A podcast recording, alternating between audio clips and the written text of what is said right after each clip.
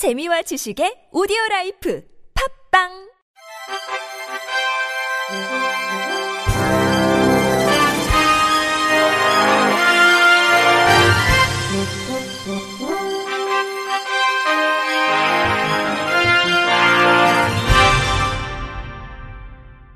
청취자 여러분 안녕하십니까? 8월 24일 수요일 KBRC 뉴스입니다. 문화체육관광부가 한국관광공사와 함께 장애인, 고령자, 영유아 동반가족, 임산부 등 관광 취약계층이 편하게 여행할 수 있는 환경을 만들기 위해 오는 9월 1일부터 30일까지 광역 기초자치단체를 대상으로 2023년 열린 관광지를 공모하고 열린 관광지 20곳을 새롭게 선정합니다. 열린 관광지 조성 사업은 관광 기반 시설 개선, 체험 콘텐츠 개발, 정보 제공 강화, 무장애 인식 개선 교육 등을 통해 전 국민의 관광 활동 제약 요인을 해소하는 사업으로 올해 기준 열린 관광지 112개소를 선정했으며 이 중 92개소가 열린 관광지 조성을 완료했습니다. 이번 공모에선 1차 신청 자격 확인, 2차 서면 심사, 3차 현장 평가 등을 통해 관광지를 선정할 계획입니다. 특히 사업 계획서의 실현 가능성과 지자체의 추진 의지를 평가에 반영하기 위해 사업 계획서의 평가 문항을 세분화하고 서면 평가의 배점을 높였습니다. 열린 관광지로 선정되면 관광지 맞춤형 상담, 주요 관광시설 경사로, 보행로, 이용 편의시설 등 기반시설 개보수, 장애 유형별 체험형 관광 콘텐츠 개발, 확보된 동선을 바탕으로 하는 온 오프라인 홍보, 취약계층 대상 행복 나눔 여행, 관광지 종사자 대상 무장애 인식 개선 교육 등을 지원받습니다. 상세한 공모 내용과 신청 양식은 문체부 누리집 알림 게시판과 관광공사 누리집 열린 관광지 정보교류에서 확인할 수 있습니다. 문체부 정책 담당자는 지자체의 열린 관광지 홍보를 강화하기 위해 무장애 관광 플랫폼을 고도화하고 휠체어 리프트가 설치된 관광버스를 도입해 열린 관광지를 여행 상품으로 만들 수 있도록 적극적으로 지원할 계획이라며 지자체에 많은 관심과 참여를 부탁드린다고 전했습니다. 한국장애인개발원은 우리나라 최대 명절인 추석을 앞두고 중증 장애인들이 만든 추석 선물 세트를 출시했다고 밝혔습니다. 이번에 출시된 선물 세트는 견과류, 떡, 참기름, 들기름 세트, 커피와 차, 해조류, 김치류, 농산물 가공품 등 총 42개 품목으로 우리가 즐겨 먹고 사용하는 실용적인 제품들로 구성되어 있습니다. 가격대 역시 만원대부터 10만원대까지 다양하게 구성해 소비자들의 선택의 폭을 넓혔습니다. 각 제품은 중증장애인 생산품 추석 선물 세트 카탈로그에서 확인할 수 있습니다. 이북 형태의 카탈로그는 개발원 홈페이지에서 확인할 수 있으며 각 페이지마다 제품 사진과 가격, 생산시설 연락처가 표기되어 있습니다. 또 원하는 제품을 클릭하면 중증장애인 생산품 판매 사이트인 꿈들의 쇼핑몰 해당 페이지로 연결돼 바로 온라인으로 주문할 수 있습니다. 추석 선물 세트는 꿈들의 쇼핑몰 외에도 전국 17개 중증장애인 생산품 판매 시설에서도 구입할 수 있으며 생산시설에 직접 연락해 구입해도 됩니다. 개발원 관계자는 우리가 일상에 필요한 소소한 물건들을 장애인이 만드는 제품으로 구입하게 되면 장애인들의 일자리가 늘어나 장애인의 소득이 높아질 것이라며 올 추석엔 장애인이 만든 더 맛있고 더 건강한 제품으로 고마운 분들께 마음을 전해보시길 권한다고 전했습니다.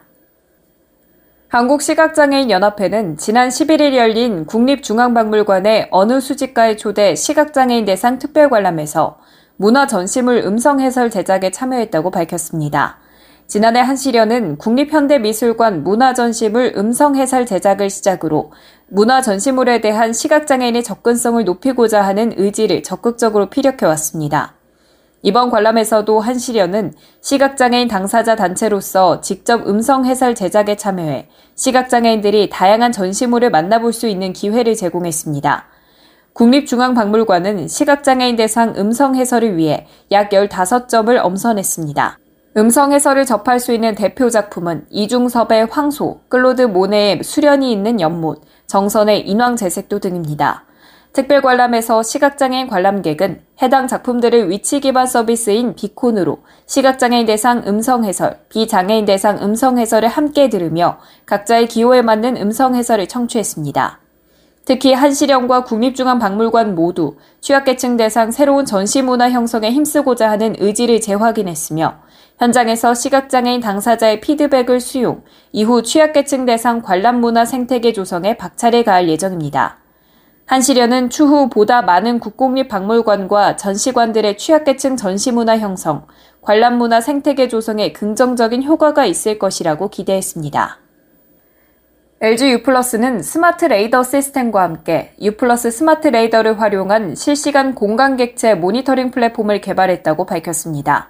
U+ 스마트 레이더는 노인 보호 시설이나 장애인 화장실 등에 설치된 77GHz 레이더 센서를 통해 프라이버시를 보호하면서 안전 사고와 범죄를 예방할 수 있는 서비스로 CCTV가 어두운 환경에 취약한 데 비해 U+ 스마트 레이더는 환경에 영향을 적게 받는다는 장점이 있으며 상대적으로 먼 거리에서 최대 5명까지 동시 감지할 수 있습니다.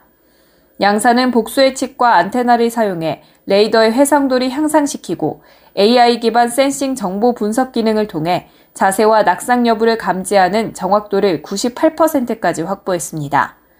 특히 업그레이드된 U 플러스 스마트 레이더는 이상 징후가 발견된 객체의 동선을 최대 일주일 동안 추적할 수 있고 문제가 발생하면 관리자에게 SMS로 즉시 알려주는 기능을 탑재했습니다.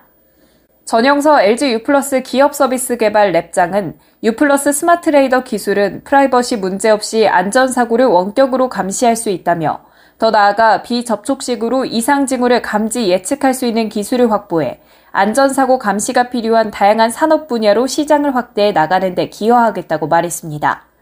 김용환 스마트 레이더 시스템 대표는 LG U+와 더불어 혁신적인 4차원 이미징 레이더로 안전하고 건강한 환경을 제공하게 돼 우리 사회가 한 단계 발전하는 데 디딤돌이 되겠다고 말했습니다.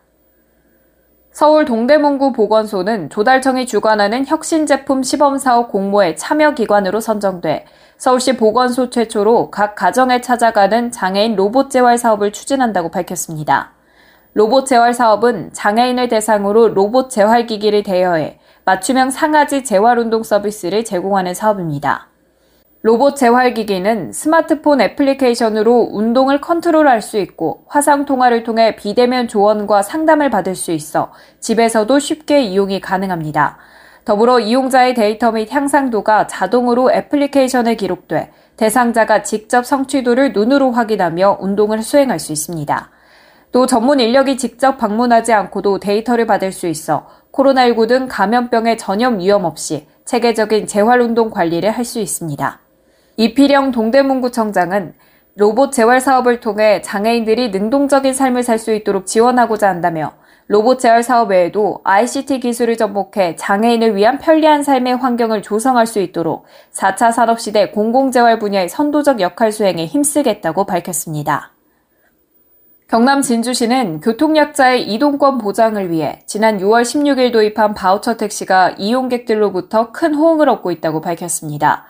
바우처 택시 도입 이전 특별교통수단 장애인 콜택시의 회원 등록 건수는 1개월 평균 54건 정도였으나 시행 첫 달인 6월에 156건, 7월엔 470건이었으며 지난 21일 기준 8월 이용 건수는 580건으로 계속 증가하고 있습니다.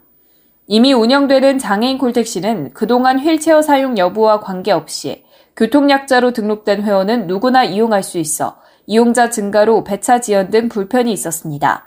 시는 바우처 택시를 도입함으로써 휠체어 이용자는 장애인 콜택시를 비휠체어 이용자는 바우처 택시를 이용하도록 해 교통약자의 교통 편의를 제공하고 있습니다.